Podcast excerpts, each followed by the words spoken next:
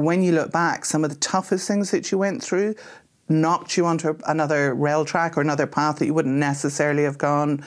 And actually, it's delivered some of the most amazing things. So you just learn to take the rough with the smooth and just to, to, to keep going and to ride it out and to keep finding ways. The Architects of Business on Joe, in partnership with EY Entrepreneur of the Year, telling the inspirational stories behind Ireland's most successful entrepreneurs. Hello, and you're welcome back to the Architects of Business on Joe, made in partnership with EY Entrepreneur of the Year, where you'll hear the inspirational stories of some of Ireland's most successful entrepreneurs. I'm Sonya Lennon, and today I am speaking with the fabulous Sammy Leslie, Irish hotelier and trustee of the Castle Leslie estate in County Monaghan. Castle Leslie is one of the last great Irish castle estates still in the hands of its founding family. And Sammy has managed to take this family heirloom and turn it into one of the most unique and enchanting destinations in Ireland.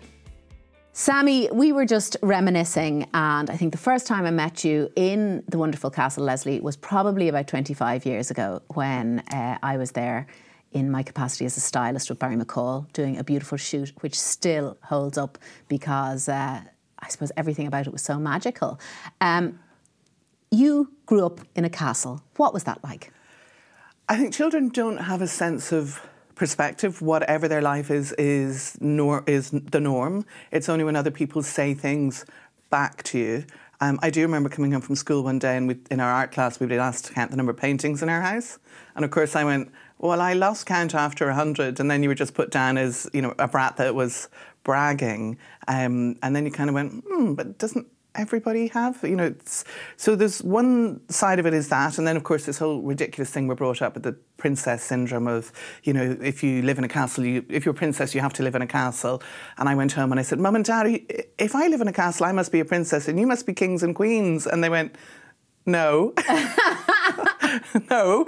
And then you get the other side of a, a big old crumbly house on the border, and, and, those photographs I think will attest to it's 28,000 square feet, and, and you know, it, from the Second World War onwards, it just sort of slowly crumbled. And there were great ideas to do things in the 60s, and then the Troubles kicked in, and we are right on the border. So we just kind of withdrew to a few rooms that were warm enough. But I do understand what brutal cold is, where there's more, you know, it's colder inside the house than outside, and there's frost on the inside of the bedrooms, and you put your overcoat on at night to leg down a long corridor to try and find the one bathroom in the house, and you get in sheets and you dry run like this in the sheets to, to, to create fiction to warm them up because they're so just damp and cold when you get into them. But, so, but that's normal. That's fun. That was.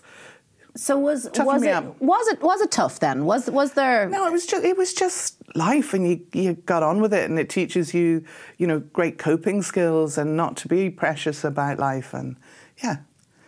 And, and the bed that, always the bed always warms up at some point. Absolutely, absolutely. But where where was the money coming from to support the family at that stage? Um, through sales of assets. I mean, the running joke was it was like the Marx Brothers film Go West, where they chop up the train to put it in the engine to get to California. Um, and that literally it was asset stripping because that's the only thing that they could do. We, you know, we were on the border during the Troubles. It wasn't Dad couldn't do any of the amazing tourist projects that he wanted to do, and he just thought if they managed to stay in, it's this thing of stickability. If I manage to ride out the tough times long enough, when the tide turns, we'll still be standing and we can do something. And that was very much his attitude. Our family motto is grip fast. So that's what he did. And that is, I think, at the core of every entrepreneur that, that tenacity, that yeah. sticking power. If you don't have that, you, you really you don't have much. You know, you don't. And you ha- anybody can do well in an upturn. It's there will be times when it gets rough, and the times when it'll all go.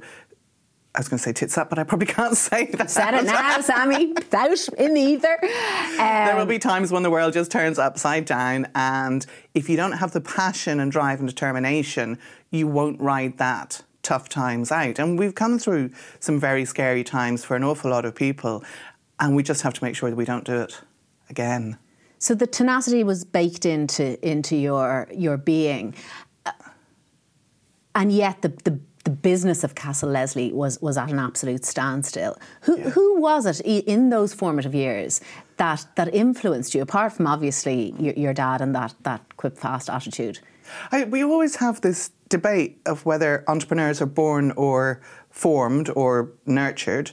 Um, and I think the other thing for me was a huge lifesaver was horses. So I went through nine schools by 15 and wasn't diagnosed with dyslexia till I was 24. Nine schools by the time you were 15? Yeah. And I went to, I was in a convent in Dunotmore, my last, it was my second last school. Hunger strikes kicked off, it wasn't safe to travel. So I ended up uh, being pulled out before Easter and then going to St. Columba's in Dublin and being the first, the only boarder in my year, and there were four girls in my year. And eventually I went, Dad, you can't afford this. I want to ride horses for a living. I'm leaving school, so I got a job um, in a yard training and uh, and quit. There was no point.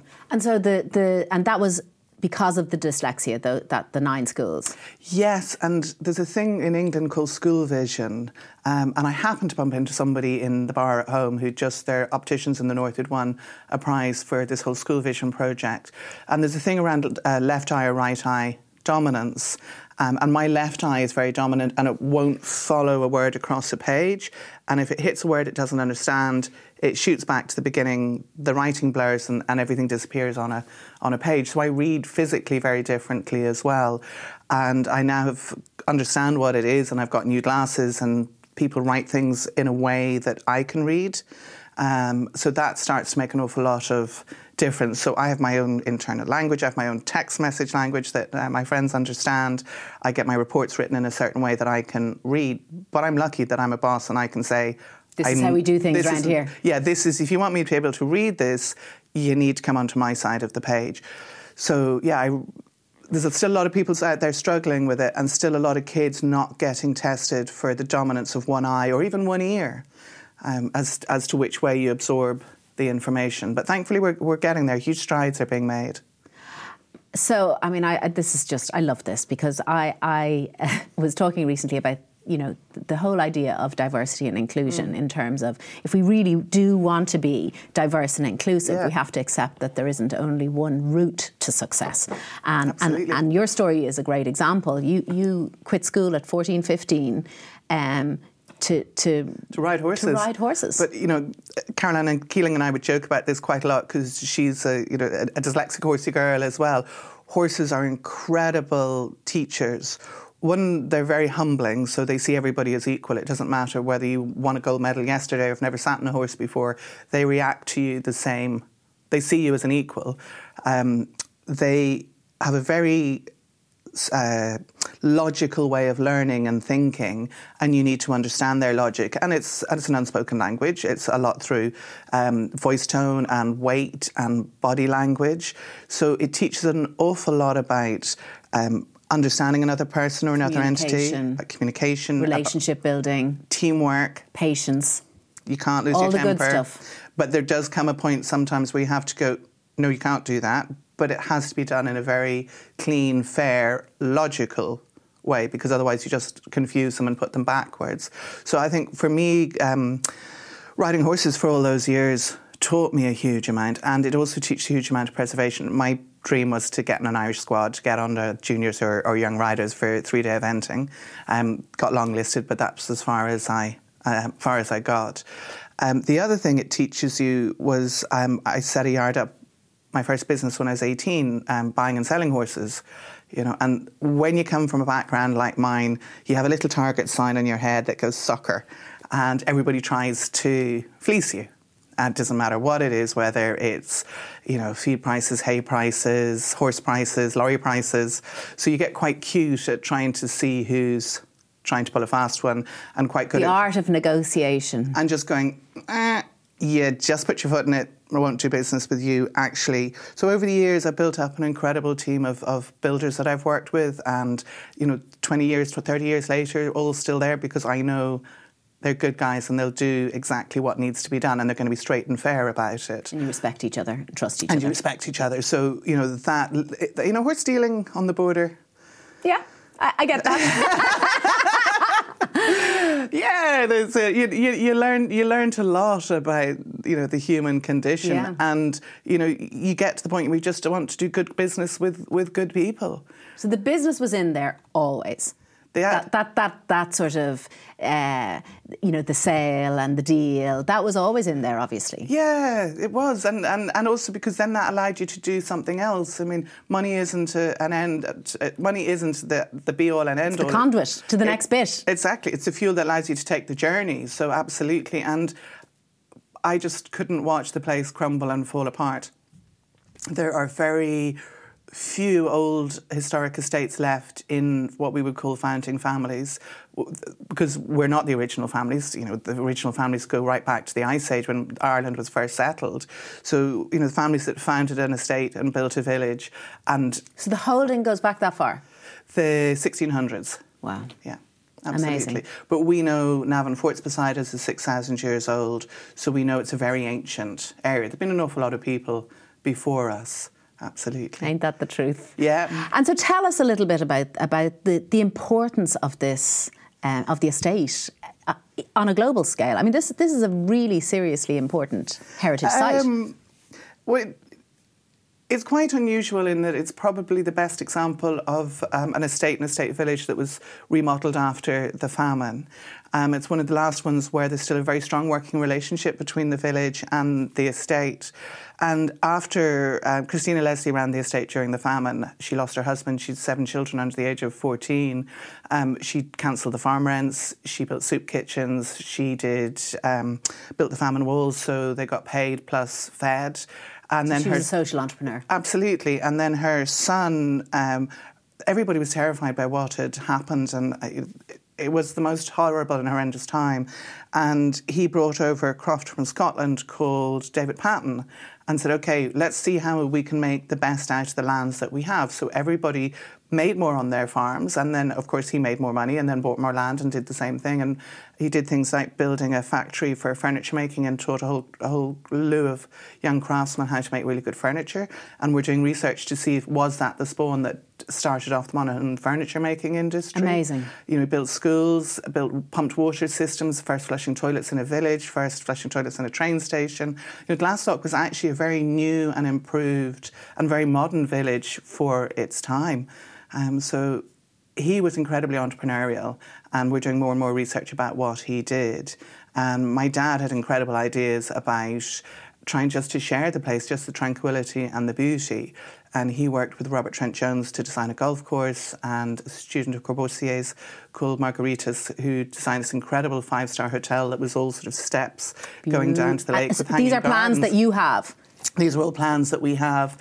He put together a big consortium of backers between America and the UK, and then things started to trigger both in Caledon and Derry, and the backers just all went, let's wait for six months and see what happens.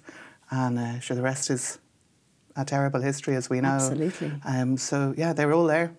That's amazing. But I will not be build- building a golf course in case you come to ask. One of my terrible fantasies is about getting a very large cart horse with very big feet on a very wet day and galloping straight down the middle of a golf course. I'd love to say we'd planned one for you, but we haven't. We haven't. So let's go back a little bit to the story of you. Mm-hmm. So you were 18, you had your own business, you were trading horses, um, and your own uh, horse riding school as well. Yeah, Is that right? and Teaching students. Yeah. And, yeah. So, so what was the next phase? What was the next chapter? When I got to, um, I qualified at 18 in the UK and I was the youngest, uh, one of the youngest in Ireland and the UK to get to that level. Qualified. as a riding instructor. As a riding instructor. Um, so I phoned home to say, "Yay, I've qualified!" And Dad said, "Great, I've just sold the equestrian centre." I was like, "Okay," because I'd planned to go on to Germany and, and try and get to the next level. So it's like, "Okay, well, I'll come home and mark my turf and set up a stables in the set because the, the estate had three stable yards. Um, so I set it up, uh, my yard up in the farmyard." as much to mark my turf and go, This I is am, mine. and I am coming home. My father's six children with three different mothers, so and I'm number five, um, and everybody else would want to go on and do their own things in other fields, and I think Dad was wondering would anybody ever come home. So I came home for three years, and by 21 I went. I started to realise actually I was quite young. Too Um, young to take on the burden. Well, not. It was as much that if I didn't get away now, I wouldn't get the experience you get when you travel. I wouldn't see the rest of the world. Yeah. So I was very determined. My mother's family uh, were born in Rajasthan and Pakistan. Um, my grandmother grew up in the Philippines and, and Samoa because her and they were the first um, some of the first Westerners into the Forbidden City in China. My other grandmother was American, so I had quite a mixed heritage family wise. That needed discovery. Absolutely. So um, off I off I headed, and the great thing is if you can wait tables, work in a bar, muck out horses, ride horses, and teach. Transferable though, all over the world. Absolutely. So off I went. Amazing. Yeah, it was great. I went for three years. Um, and after a year and a half, I was in Australia, and Dad um, got a little bit of money, and he phoned the three daughters and said, "If you want your third level education, go for it now." So one sister did uh, English literature in, in, Southampton, one sister did film school, blagged her way into film school because she didn't know to have any exams either, and I went to hotel school in Switzerland. Amazing. So yeah. So you knew really at this stage that you were coming home and that there was a big job ahead of you. Yes, but the best way to eat an elephant is one bite at a time. So you, you know, just get your head down and you do it step by step. So yeah, didn't really quite think I'd have got this far by now. Isn't that wonderful to be able to say that? Well, my whole thing was I wanted to buy the equestrian centre back. So if there was something I didn't really want to do, like when I went bungee jumping and I got up there and I went, my legs are tied together. It's 500 feet down. This really wasn't a very good idea. However, however, if I want to buy the equestrian centre back, jump, and that was always my do it. That was my yeah. thing that pushed me to take that step. And also with horses, you learn that the, the fear of fear itself is what stops you it's not actually the doing. Bungee jumping's incredibly safe. I, I, I, feel so passionately about that, and I know um, a lot of people who are um, armchair entrepreneurs and budding entrepreneurs mm. uh, listen to the show and um, are inspired by wonderful guests like you. And that is it. It's the fear that holds us back so much. Absolutely. And with horses, one of the things you're always taught that um, you got on the horse that you were most worried about first. If there's a particular jump you weren't comfortable with, you did it. And if you decided you were going to do it, you did it. There was no backing out because if you went to do it and then tried once or twice and it failed and then chickened, you've just now taught your horse to stop or to run out or to refuse. And you've just created a new norm. Yes. So there is, you know, the, the norm is we're going this way. That is a jump. You're getting under over or through it because I know you've got the talent to do it, and that's why we're going. I love that. So um, yeah, horses were incredible teachers. They really are amazing. So I know. You, so you formally went to hotel school, mm. um, but as, as, part of your travels, I, I, I, gather you learned an awful lot about. Um, customer service and, and, and how to be treated as a guest. Well, I think that's one of the things is you really have to keep stepping back into the guest's shoes because you're on two sides of the same. You know, I, one of my favourite uh, sketches, drawings, is two people looking at a number on the ground and it's six from one person's perspective and nine from the other. You know, we're looking at the same thing from two different sides, and you really need to understand the customer's experience to be able to design it and create it and, and deliver it. So and, and throw off your your own uh, preconceptions around uh, what you're delivering because I think that trips us up sometimes as well. Oh uh, yeah, absolutely. Because we're we're looking at it, we're looking at it and it says six, and they're looking yeah. at it and it says nine, and we're like, no, we need to both look at it from the same side. Yeah. So um, I experienced anything and everything I could. I ate as much street food as I possibly could because food is a huge part of the offering up in Castle Leslie, both you know through Connor's Bar, which is incredibly busy, and then we've got Snaffles. We do all of the banqueting, incredible breakfasts. Um, so yeah, we've won a lot of breakfast awards because it should be as important a meal as everything else. I firmly believe in the execution. I'd much rather deliver a well made pot of tea with really well made bread and proper slice of bread and butter than you know something more an emulsion of bacon. yeah, something that just doesn't quite work. I think we can get carried away yeah. sometimes in, in, in you know how much we, we play with our food. So, what is so the philosophy? The, what is, in terms of the customer experience, what is the philosophy? Well, if you're going to if you're going to do it, do it right, or don't bother. You know, everything has to be done with with a with a, a, a deep heart because hospitality is a, an emotive business. People come to us because they want an emotional experience. They want to feel cared for and treasured, and that they are important, and that we genuinely want to make their time with us special. And I'm blessed with my team. I have a fabulous CEO, Brian Baldwin, and an incredible team, and it's it's genuine in your in their heart. They really, really want to look after the customer. So, how many work in, in the, the mini village that is Castle, Castle Leslie? The, it will go up to uh, just around 200 now over the summer. Um, so yeah, quite a gang.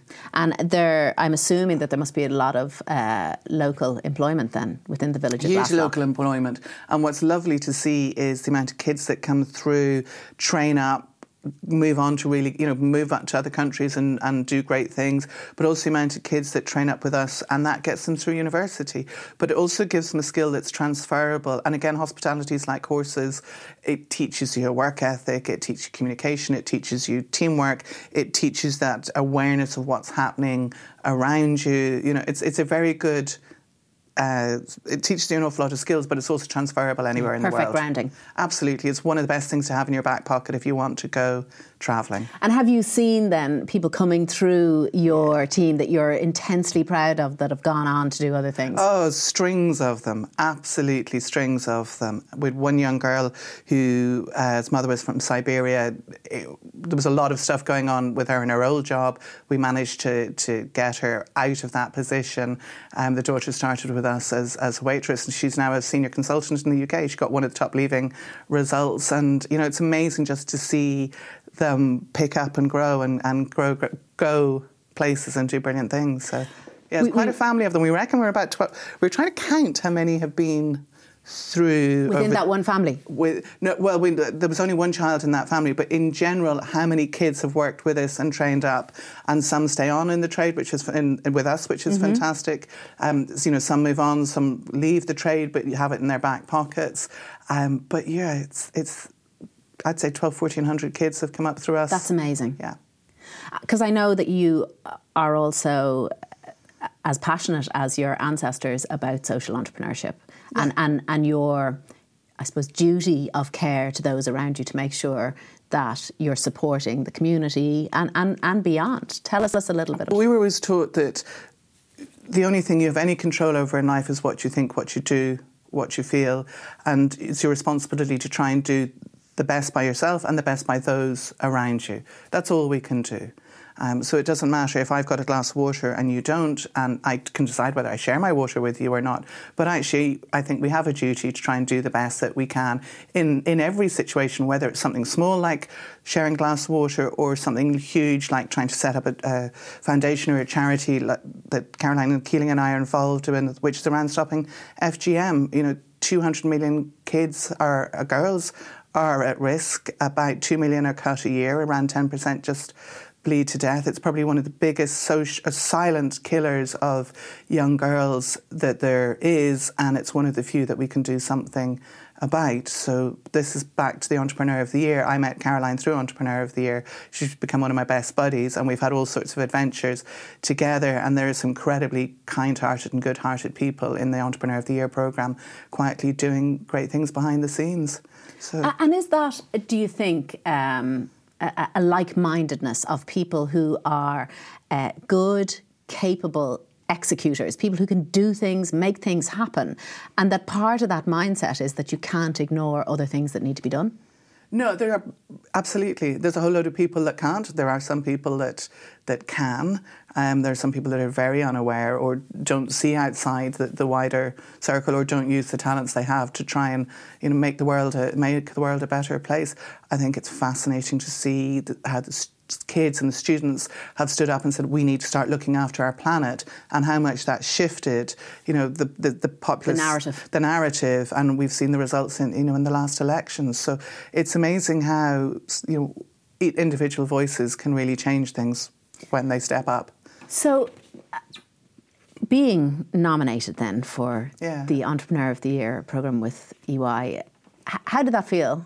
I was, it's it was fantastic because I don't think of myself as a conventional business person. I don't wear a suit, and um, yeah, it was it was great, but I, what I love about it. Um, the good news, by the way, is that nobody else who sits on this chair ever thinks of themselves in, in those sort of traditional terms. So you're you're in good company. Well, that's but, but, that's what I love about it because I was a bit intrepid, you know, because I don't have a sort of formal education and all of the rest, and you know, didn't come up the normal business routes and da da da da. da. Um, and then when you get there, you just realise there's a whole group of like-minded people who are all slightly wonderfully barking mad in, in one way in that you know it, it's not they don't see outside the box is, is they don't even know what a box is exactly. you know it's that huge expansive thinking that then can get you know down to delivering an actual project so what sort of impacts did the entrepreneur of the year program have on the business I think there's two. I think one is the, the recognition that actually, you know, because people would look at big old houses and, and especially young girl trying to do this, and at the beginning, people wouldn't take you seriously and would think you're a little bit mad. So it was kind of a verification of actually that there is a logic and a, a reason behind all of this. Um, the other part has been the alumni, which has been fabulous. Just that network of like minded people. And you go on a retreat or you go to an event or you go to a dinner and your head is out here uh, with ideas and thinking and then you have to sort of put yourself back together the next you know the, when you go back to the, the, the real world. But it's that free thinking it's that validation that it's that anything is possible. It is absolutely meeting that network of like-minded people with incredible ideas and incredible ambitions and actually they deliver on them and some of the dinners with entrepreneur of the years are gas crack together. I bet. And there was one. We should be podcasting those. Oh, yeah, no. there was one of my favourites was we were sitting at a dinner and there were two lads and they were bantering away. And if you just listened to the conversation, it was like two lads down the cattle market trade, trading cattle. They were trading bullocks. And uh, then when you start to listen to the words, they were trading second-hand satellites in space. Oh, I love it. It was just, yeah, well, why can't you? I mean, they're up there. Somebody needs to trade them. Well, that is a sufficiently high note to take us to the break.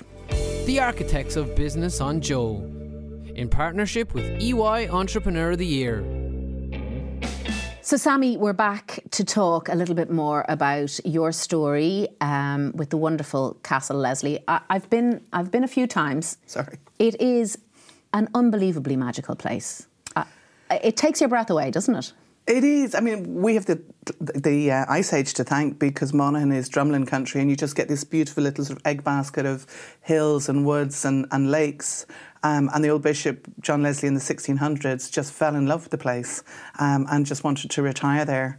And he bought it in 1664, married a young girl, and had 14 children. As you do. As bishops did then, yes. So, wh- what was the point at which you developed the vision for Castle Leslie? Um, I think it's much more understanding the vision because I'm very aware that the incredible landscape that we see and the incredible buildings were all put there before I was there. So there's a lot of, of understanding other people's visions and understanding the landscape and the topography and, and the architecture and their visions. And then going, okay, well, how do we enhance it. And we would have a saying of uh, precious and workhorse. So a, a workhorse is a building or, or, a thing that can work hard and generate income, and that to support the precious because you know there are things that are very precious in terms of their own physical structure, like archives, or things you know like restoring a pineapple house or banana house that will never cover its costs but it's still something I want to do. And there's it's wonderful so funny because that, that, that terminology. So uh, with Brendan Courtney in Lennon Courtney, yeah. we talk about each collection being comprised of workhorses and show ponies. Yeah. And, and it is it is that thing that you have to have both, you know. Absolutely, you do. And and in heritage, quite often they are just there. There's something just very precious that needs to be looked after, uh, and you can't have all the workhorses. Otherwise, it becomes very corporate and very yeah. commercial, and we might as well, with the greatest respect, be the Hilton Group. Yeah. You know, it's it's all about beds and money and and no heart and soul. So the business as it stands now. Um, what, what does it look like in terms of international visitors, in yeah. terms of what they're coming to do, how long they're staying? What, what are those choices? So, about a third of our uh, business is weddings and events, and you know when there's one in town, and it's fabulous, and it's a huge big party, and they either take the whole castle and the, the that pleasure grounds, or every now and again the entire estate. The rest of it is leisure business, is people just coming to get away, to step out of our normal, mad, hectic world and, and just to be and to, to wander and to totter and to, you know, have a pint in the bar and a long hot bath and read a book by, you know, read a book by the fireplace and go for long walks. And then if they want to do activities, lots of equestrian, go for carriage drives, go hot air ballooning, you know, there's lots and lots of other things for people to do. But I think more and more as our world gets more frenetic and more connected and moving at a faster pace, we need little bubbles that you can just step back out of and just be a human being and do really strange things like have a good conversation with the person. Imagine. Yeah.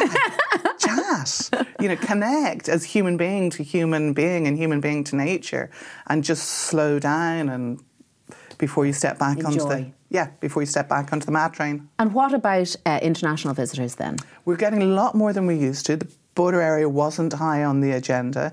Um, Ireland's uh, Tourism Ireland's work on the Ireland's Ancient East and Wild Atlantic Way has been fantastic. They're really understanding the sort of the emotive drivers why people come to Ireland. So we're getting a lot more people coming to us, which is from all over the world.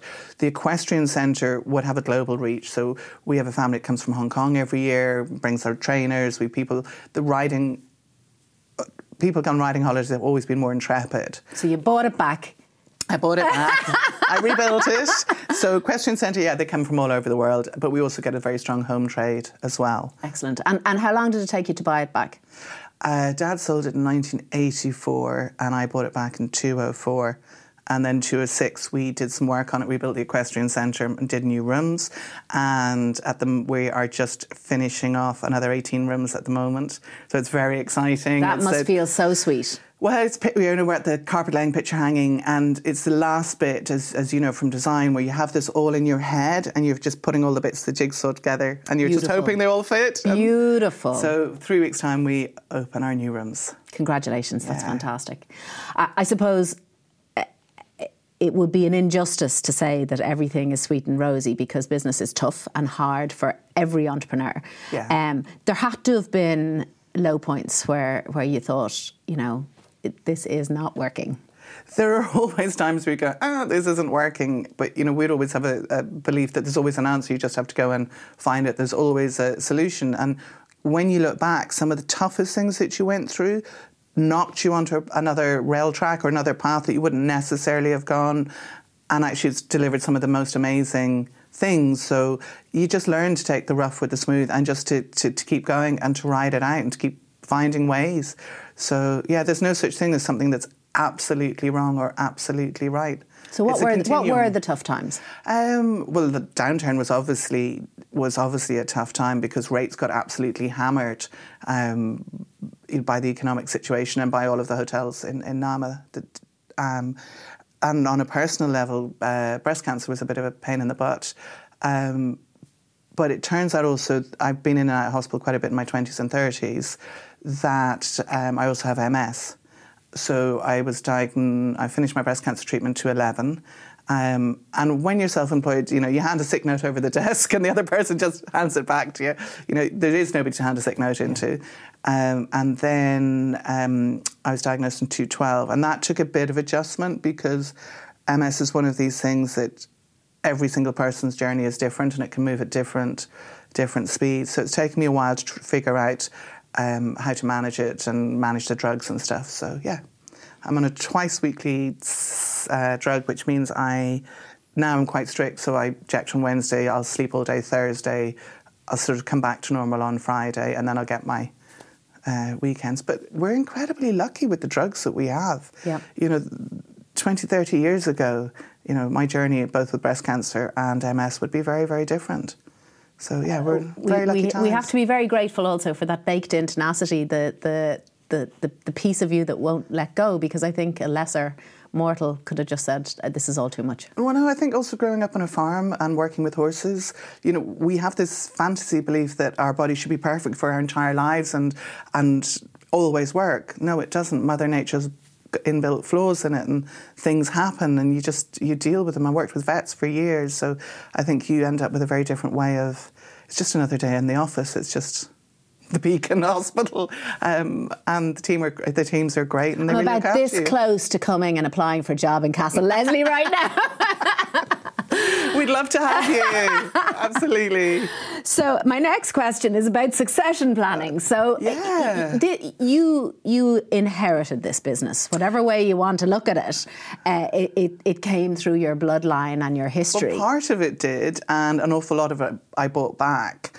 Um, in different forms, I think I bought about fourteen different parcels back over the while, Wow. and there's a chunk more to chunk more to, to do. But succession planning is fascinating because the reason I think I've done okay is because it's my passion and I wanted to do it. Historically, in big old houses, it was you know primogeniture, eldest son, which was daft because you halved your chances of success, um, and you only had a certain number of things that you could actually do. There were only a certain number of careers 50 years ago. Now the future generation have a hundred different things they can do. They can pretty much go anywhere in the world. So if somebody, I've always said, if somebody took on my position, they have to do it because they really, really want to do it and not because somebody has told them mm-hmm. they have to. That doesn't work in family businesses. And we've seen it time and time again in family businesses where somebody is doing something out of a sense of duty but not what they really want to do. It's it's not good for anybody at that stage, is it? It's not. It just at some point people are miserable or make each other miserable. It doesn't it doesn't work in the long term. So I've always been very clear whoever steps up has to really want to do the job. So I've set the place up in a combination of um, a discretionary trust which acts as the landlord, um, a foundation which will do the, the projects of greater public benefit, and hospitality, which is basically a social enterprise. I get my salary like everybody else does. Everything else goes back into it. So if somebody in the next generation wants to come and they can come as a work placement, we've had one of my nephews just come in as TY, uh, transition year. They can come in as, uh, you know, transition year, they can come in as interns, they can learn the job and work their way up. They need five years' experience to take on, in a similar establishment, to take on my role, or they can come along and go, well, we love this skate lodge, can we turn it into a little condom crocheting factory or something? You know, they can do apply and go, yes, I'd really like to do this, but there's no, it, what it's done is it's created a structure I hope that's there for the next 100 plus years. It's also created a series of opportunities, but people have to step up and take the opportunities. There are no handouts. Fantastic. There just isn't. I don't believe in. I don't believe in handouts. I don't think they do anybody any good either. So, So hopefully, Uh, Is there a challenge then around categorising what the business is? There is at the moment because we've kind of broken a lot of the social norms around big old houses. You know, I'm actually legitimate under Irish law. I was adopted when I was 15. I, you know, I'm the girl, so I was the last person they thought would take this on. Um, we're still uh, we're working um, on a report at the moment to look at founding families and how nearly 50% of them have disappeared in the last 30 years. You know, Howth went last year, Killadoon went last year. And if you look forward, these places are going to disappear pretty fast because unless you love what you're doing, they're, they're, they're quite a handful. Yeah. So we're looking at trying to get um, recognition of different structures to allow it to stay and not be seen as a pure commercial entity. We are very different to Ashford Castle, incredible five star hotel, but it doesn't have the 350 years of, of living history behind it. The same as Ashford, Dromoland, you know, they are all stunning five star hotels, but they're stunning five star They're hotels. disconnected from their. Well, the purpose for being is for being a five star hotel. Our purpose for being, of sharing, of, of providing accommodation and things for people to do, is places like ours were built to entertain. We're doing it just on a, on a larger scale, but all of the income goes back into regenerating and repurchasing parts of the estate to pull it back together. So it's back to being one of the best examples of a remodeled Victorian estate in the country and one of the best examples of a living estate and village that work hand in hand together. It doesn't really happen anywhere else at the scale we're at. So you are unique in Ireland and, In- and possibly beyond. Um, and there's some great examples in the, in the UK, absolutely. I mean, we have to forget we've only half the population of Yorkshire, Yeah. but it's trying to get that sort of recognition here. And it's actually, it's yeah, I, we're And what would that possible. recognition look like then? Because obviously you've you've won the Oscar with the Entrepreneur of the Year award Yeah. in terms of business. What what does the recognition look like for for helping in the heritage world um, actually go, this is a model that is sustainable, that does the right thing for the right purpose, and can allow a place to succeed. We're looking 100 years down the year. We've done a 100 year plan. Somebody, A 100-year plan? Yeah, somebody. Yeah, but you see that heritage moves very slowly. We have 350 years of, of history at home. We have a thousand years of written history behind that. So it does move very slowly. 100 years in heritage actually is not a very long time. So I would hope then you know, in 100 years' time, if we haven't totally destroyed our own planet at that stage, that home will still be there. And not only you've you got all the social history, you've got all the architecture, you've got all the amazing things to do and, and share, you've got an incredible bubble uh, uh, from an environmental point of view because there's our estate and two estates in Northern Ireland that beside each other, so about 5,000 acres of you know wildlife and biodiversity that really really needs protecting. I say there are these amazing little bubbles that work like a model village? The, the whole the whole area is almost a, a social project. Absolutely, absolutely, and I feel very strongly about making sure that they that they survive, and that we also tell our difficult stories around power. Um, and whether you use it to do the right thing or you don't, and also about women's struggles. I mean, we finally got autonomy of our own bodies last year. Hooray. Absolutely. Um, but there was a girl in our village who uh, and went to a parade, and a nice man gave her sweets, and she ended up pregnant. And her name was Bella. Um, so, because she was part of an estate, she was given a job for life. She was our had, she became our uh, laundry mistress. She got a house for life. Her son got a job, and he ended up becoming head forester. And I remember Davy when I was a young kid, and he'd always go. Miss Samantha and tip the hat. He would never call me, never call me Sammy. But that was the difference because she was part of a state. She got looked after. As a young girl getting pregnant at 16 at a fair, in another situation, I mean, we know all the horror stories of you know the laundries and the mother baby Yeah. homes and all of the rest.